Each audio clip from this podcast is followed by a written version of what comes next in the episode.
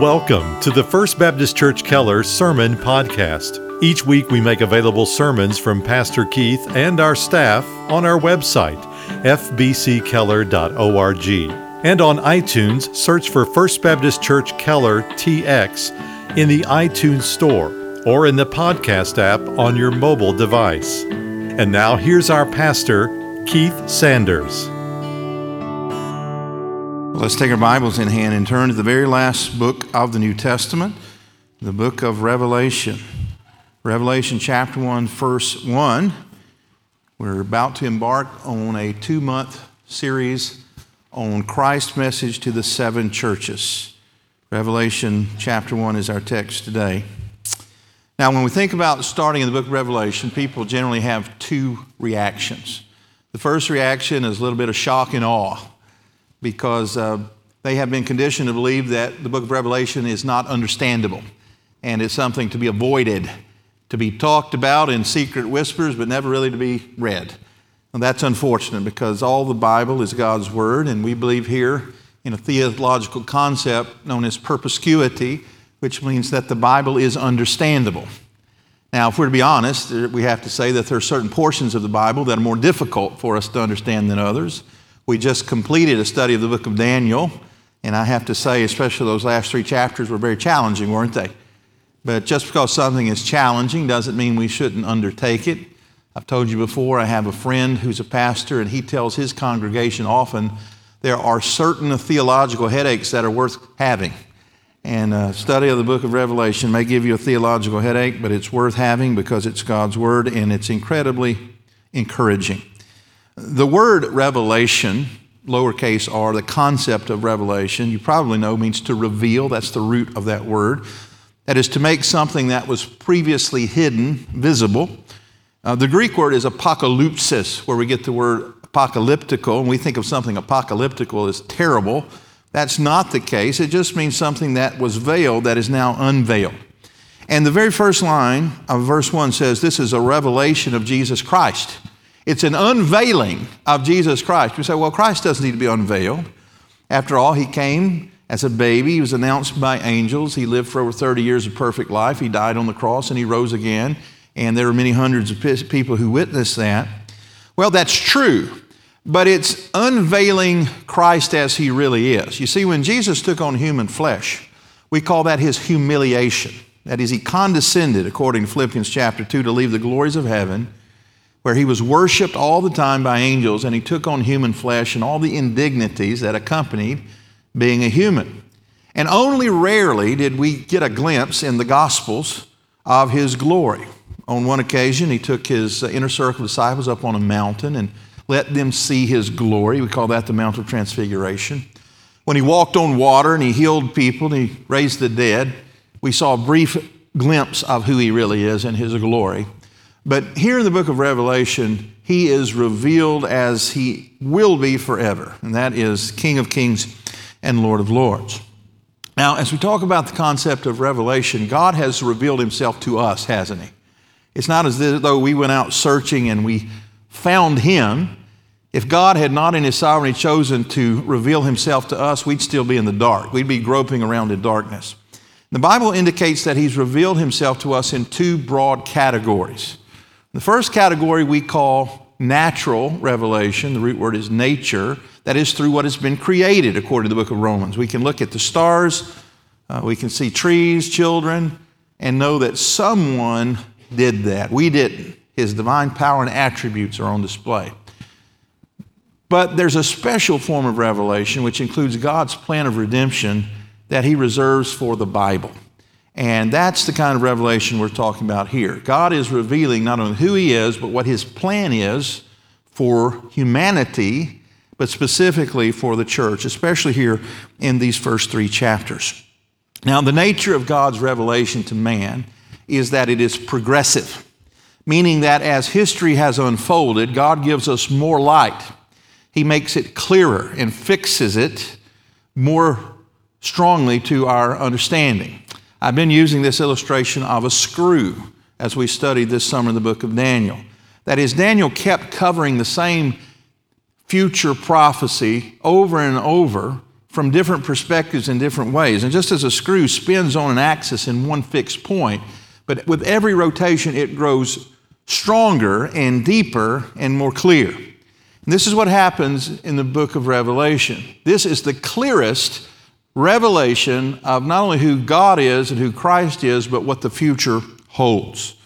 And so um, think of it in those terms. For example, back in the 500s BC, when Daniel lived, we got just a little peek into the future through a series of visions.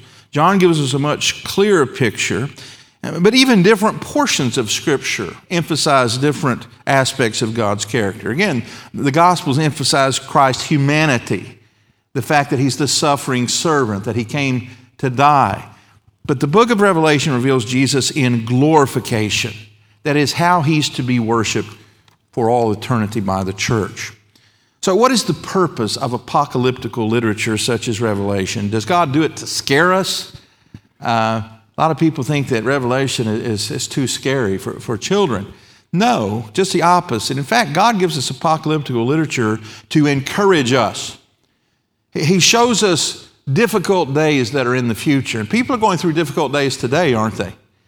But cheer up, as I often say, it's going to get a lot worse. And that's what the book of Revelation says. It's going to get lots worse than even it was in the day of John. But fear not, church, in the end, God wins. That was the bold summary line when we finished the book of Daniel, and John has the same bold summary line. So I hope you're interested. Let's begin reading verse 1, chapter 1, the book of Revelation.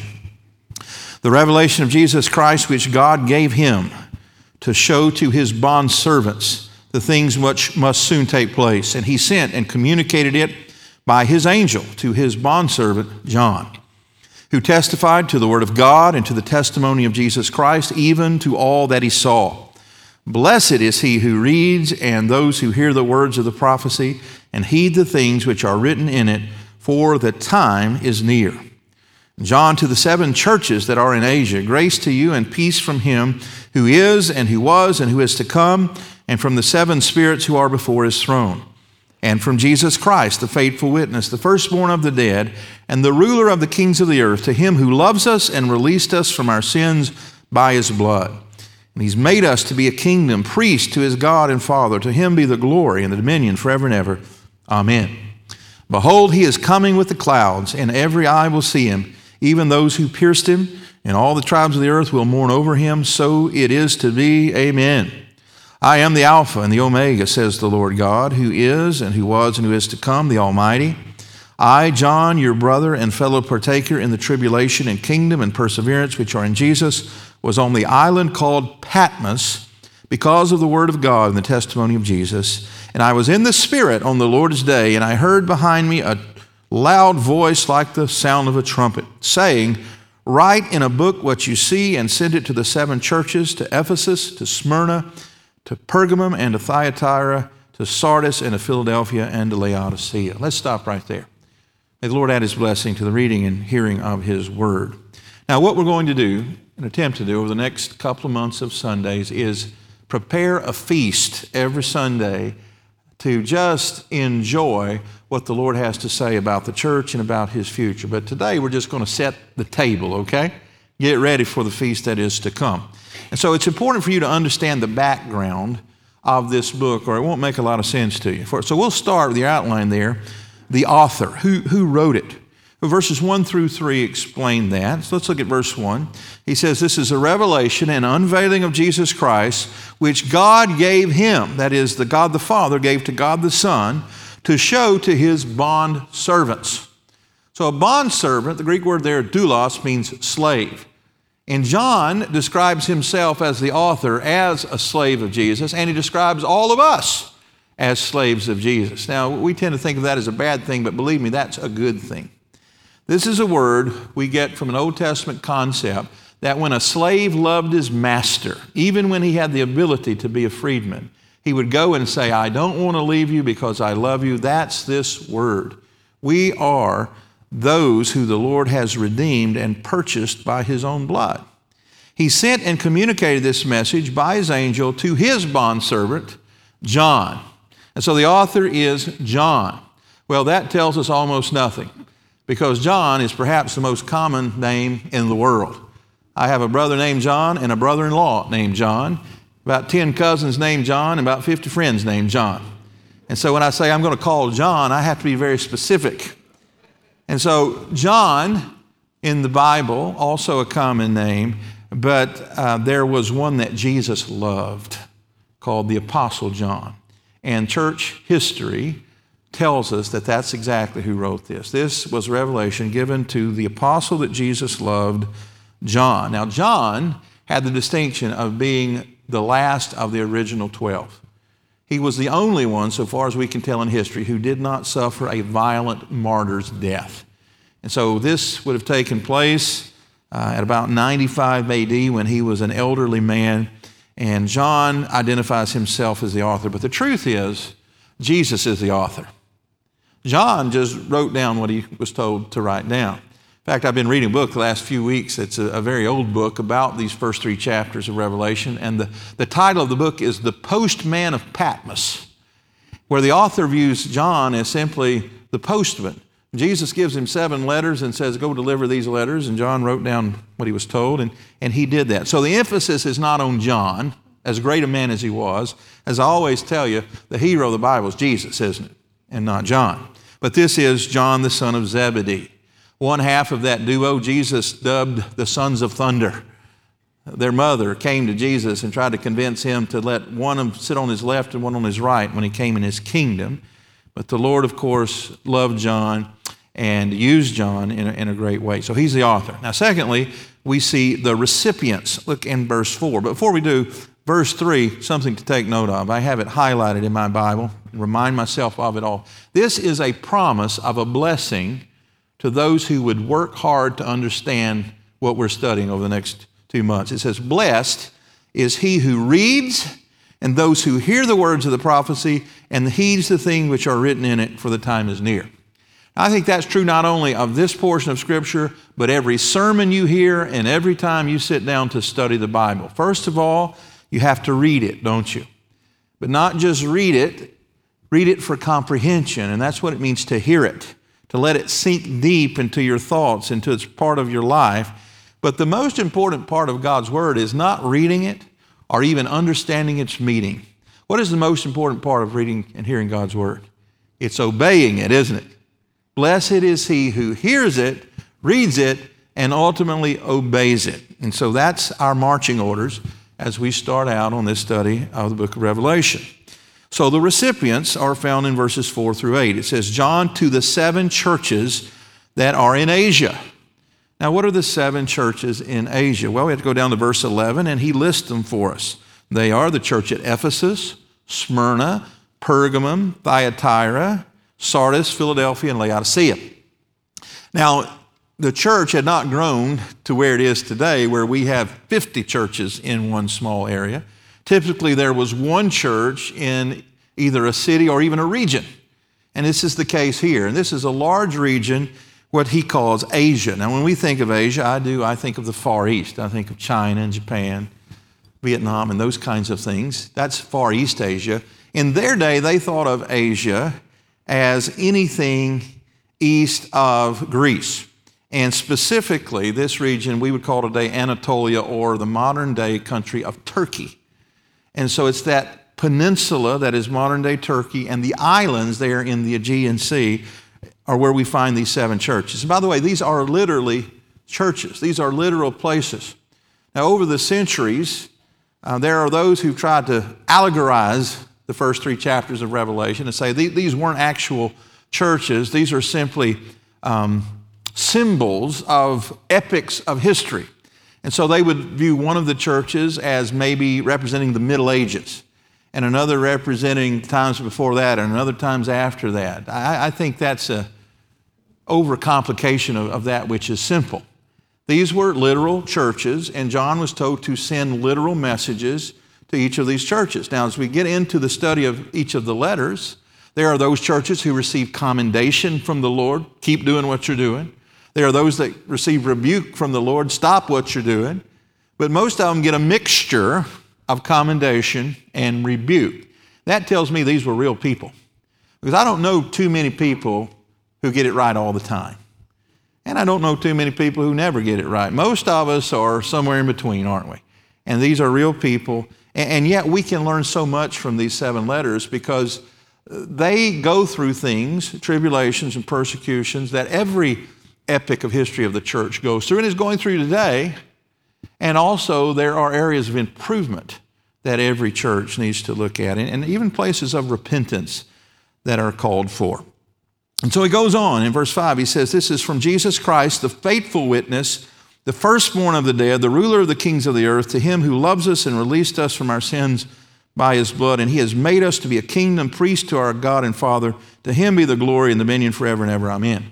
So that there's no mistake of the author of this letter, he gives us illustration after description of Jesus. He's a faithful witness, that is, you can trust his word. He's the firstborn of the dead, that is, he was resurrected from the grave. He's the ruler of the kings of the earth. Only that can be said of Jesus. He loves us and he released us. That's the word redemption. Remember, I told you a slave could be purchased and bought back by his master, this doulos. He says that's what's happened to us. He's purchased us out of the slave market of sin and redeemed us by his blood. And he's made us a kingdom. That is, he's made of all the tribes and nations of the world a new kingdom. And he is the king over it, and to him be all the glory. And then John just can't help himself. He has to describe what's coming. He says, Behold, he's coming with the clouds. That is the overarching message to the church in all ages is that Jesus is coming again soon. And by the way, this is a direct quotation of Daniel chapter 7. You're going to find many references in the book of Revelation to the book of Daniel. That's exactly how the angels describe the coming Messiah. He's coming in the clouds. I am the Alpha and the Omega, verse 8 says the Lord, who is and who was and who is to come, the Almighty. So you would have to be really thick not to understand this message is from Jesus. All right? So the author, Jesus, through John, to the seven churches and ultimately to all Christians, the bondservants of Christ. And so now let's look at the setting. Verse 9 shows us. He says, I, John, your brother and fellow partaker in the tribulation and kingdom and perseverance which are in Jesus, was on the island called Patmos because of the word of God and the testimony of Jesus. So, as I said, historians say this was written between 94 and 96 AD, but it was written on this island of Patmos. Now, where is that? Well, it's this little rocky island off of the coast of Ephesus in the Aegean Sea. And we know that John was banished there by the Roman authorities because they wanted to separate him from his work with the church in Ephesus, because that's where he last served.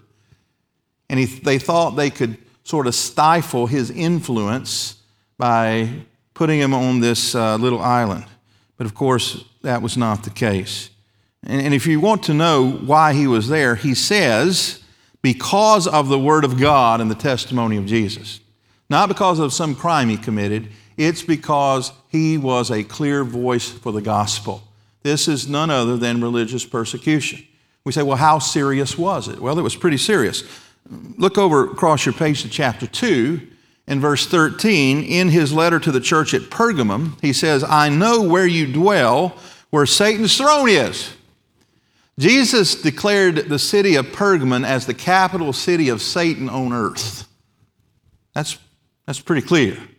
And, and he says, and you hold fast my name and don't deny the faith.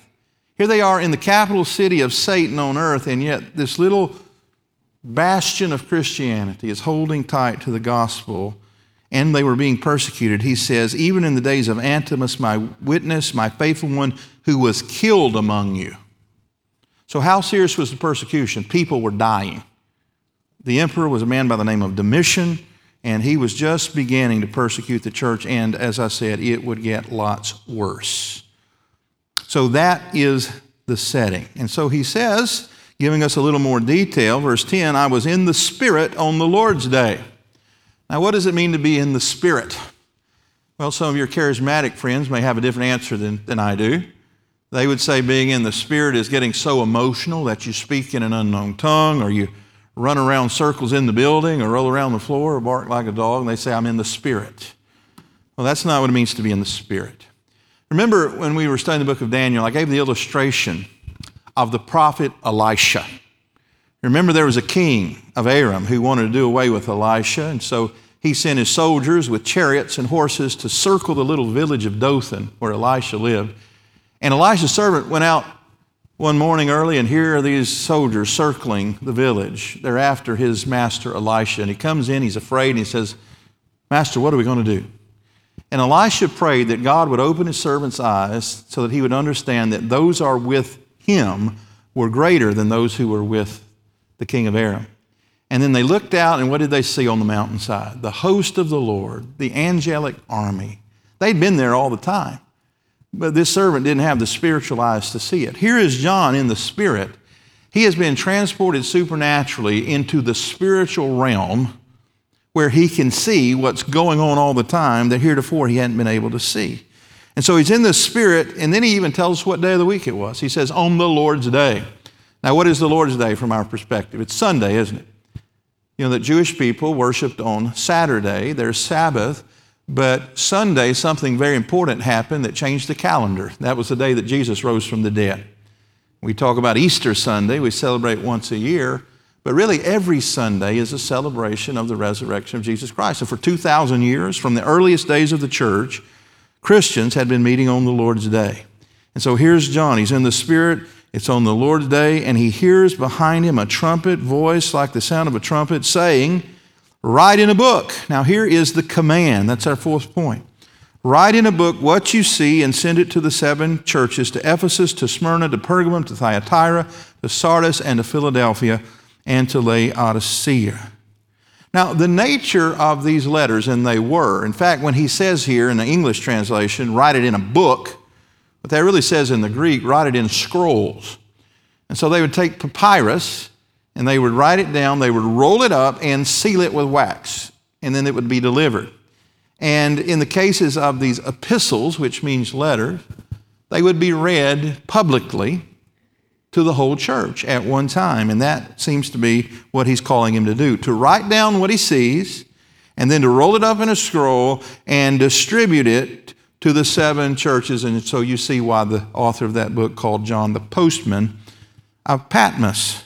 And again, there is a blessing attendant upon just the reading of it. Verse 3 says, Blessed is he who reads these words, but also hears them and also ultimately obeys them, heeds them. Now that brings us to really the crux of the matter in chapter 1, and that is the vision. Remember in the book of Daniel, and I tell you there's lots of similarities between Revelation and Daniel. God revealed the future to Daniel through a series of visions. Some of the visions other people received, and Daniel interpreted them, such as Nebuchadnezzar. And in certain circumstances, Daniel received these visions directly. Remember, one of the first visions that we study in the book of Daniel was the vision of the statue. It was this giant statue. It had a head made out of gold his arms and shoulders made out of silver, his chest and midsection out of bronze, his legs of iron, and his feet a mixture of clay and iron. And Daniel was given the interpretation that the head of gold represented the empire of Babylon, the arms of silver, the Medo Persians, the Greeks, the Romans, and then an unknown yet future kingdom were the feet. And then remember that he saw this great rock that had been carved out of a mountain, untouched by human hands, and it comes and it smashes these empires to pieces. And that is the kingdom of the Lord's Christ. That is Christ coming in his glory. Now, the screw turns another rotation here, and we get a clearer picture of what was meant through that vision. Through a second vision, this time given to John, and it's a vision of golden lampstands. Look at verse 12. John says, Then I turned to see the voice that was speaking with me. And having turned, I saw seven golden lampstands. And in the middle of the lampstands, I saw one like the Son of Man. Now, we don't know much in our culture about lampstands.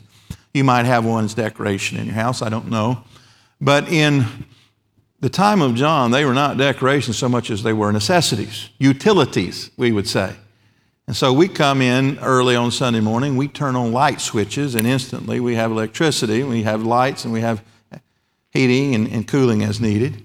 In those days, they had to be much more intentional. And so Jesus told a parable about 10 virgins. Five of them made preparations and bought oil for their lamps, and five didn't. Well, the, the lamps in those days were fueled by oil. And so when it got to be towards evening, the sun going down, they would light these oil lamps and they could carry them around from room to room. But if they wanted to just illuminate an entire large room, they would put them all together on a lampstand. And that's what John saw a lampstand, and there were seven lamps on it. And around that lampstand, and in it was, he said, one like a son of man. Do you remember that phrase, son of man? We were introduced to it in the book of Daniel. It's the first time and only time in the Old Testament that that phrase is used, and it is synonymous with Messiah. We know that because when Jesus came on the scene, this was the phrase that he used more than any other to describe himself. And he's identifying with us. Yes, he is the Son of God. Of course, that's true, but he's also the Son of man. That he's literally a man and took on human flesh. He's altogether God and altogether man. And so he looks and he, he kind of looks like a human being, but kind of not. So let, let's read on. He says he's clothed in a robe reaching to his feet and girded across his chest with a golden sash. And any Jewish person that John was writing to would immediately recognize that is the garb of priests. They wore robes and sashes. And what is the role of a priest? He's to intercede through the sacrificial system for the sins of the people. And that's what Jesus did. The Bible indicates that Jesus fulfilled three offices prophet, priest, and king. So when Jesus came proclaiming, Repent, for the kingdom of God is at hand, he was fulfilling his role of prophet. When he died on the cross as the once for all sacrifice, he was fulfilling his role as priest. He not only was the priest, he was the sacrifice, and is today, the Bible said, ever seated at the right hand of the Father, making intercession for us. But there's coming a day, dear friends, and that's really what the book of Revelation is all about, where every knee will bow and every tongue will confess that Jesus Christ is Lord to the glory of God the Father, and we will recognize who he really is King of Kings. And that's what he's saying to John. And John recognizes this is who is writing to him. Verse 14 describes his body. His head and his hair were white like wool, like snow, and his eyes were like a flame of fire. Daniel saw an almost identical vision in his day. This shows his purity. Verse 15 His feet were like burnished bronze when it had been made to glow in a furnace, and his voice was like the sound of many waters. This is no human, friends. This is the risen Lord Jesus. His head and his hair like wool, his eyes like flame, his body like burnished bronze. Verse 16 In his right hand he held seven stars, and out of his mouth came a sharp two edged sword. Now, a sword is a sword of retribution, of judgment. We're going to see a little later on in the book when Jesus comes riding that white war horse, this two edged sword coming from his mouth. It's the sword of judgment. See, when Jesus came the first time, you remember when he came into Jerusalem the week of his death? He was riding the foal of a donkey, the universal symbol of, uh, symbol of peace and humility and meekness. But when Jesus comes again, friends, he's not going to be the suffering servant. He's going to be the judge of all mankind. And he's come, coming riding on a war horse, and he's coming to judge. And this is what John sees. This is what has been hidden in the past that is now being revealed. Verse 17, this is John's reaction to the vision. When I saw him, I fell at his feet like a dead man. That sound familiar? Seems like every time some human being gets a little glimpse of God's glory, that's the, res- the response. Moses, when he hid in the cleft of the rock, was overwhelmed by the glory of God as he passed by. Isaiah, you studied about in Sunday school today, didn't you? Remember when he went in and he had that vision of the Lord high and lifted up, sitting on his throne in the temple? He didn't say, Here I am, Lord, what's up? Went down on his face and said, Woe is me, for I am a man of unclean lips and I dwell among a people of unclean lips. Couldn't lift his head. He was in the presence of God. We saw it with Daniel. Daniel said, I, I lost my strength. My face went white like I was dead. I was in despair until the angel touched him and said, It's going to be all right, Daniel. Well, we have a similar thing happen to John. He fell down like a dead man, he, his strength left him. And then what happens? And he placed his right hand on me. Isn't the Lord Jesus kind? Isn't he gentle? Remember, he loved John, had a very special relationship with him, and he said, Don't be afraid. I am the first and the last. That is, I know you, John. He says, I'm the living one. Now, note the, the ending there. He didn't say, I used to be living. He said, I am the living one, and I was dead, and behold, I am alive forever. Now, only Jesus could say that sentence truthfully. Now, there are a few people in the Bible who literally died and came back to life. I'm thinking of uh, Lazarus, Jesus' friend there at Bethany, been dead three days when Jesus said, Lazarus, come forth, and he did. I'm thinking of the widow of Zarephath's son in the Old Testament. I'm thinking of the widow of Nain's son in the New Testament. There are a handful of people who literally died that God brought back from the dead. But do you know what all those people I just mentioned have in common? They died again. Only of Jesus could he say, now listen to the way he said it. He said, I am the living one. That is, I'm alive right now. I was dead, literally, and behold, I am alive how long? Forever. Only can that be said of Jesus. But here's the most important part. Not only did Jesus come back from the dead, he says, I have the keys of death and of Hades, which are the same things. He's just saying, I'm the one who controls who lives, who dies, and when. Why is that important? Because he is writing these seven letters to churches that are right on the cusp of persecution. And many of them are going to go to jail. And many of them are going to die. And it's already started, according to chapter 2.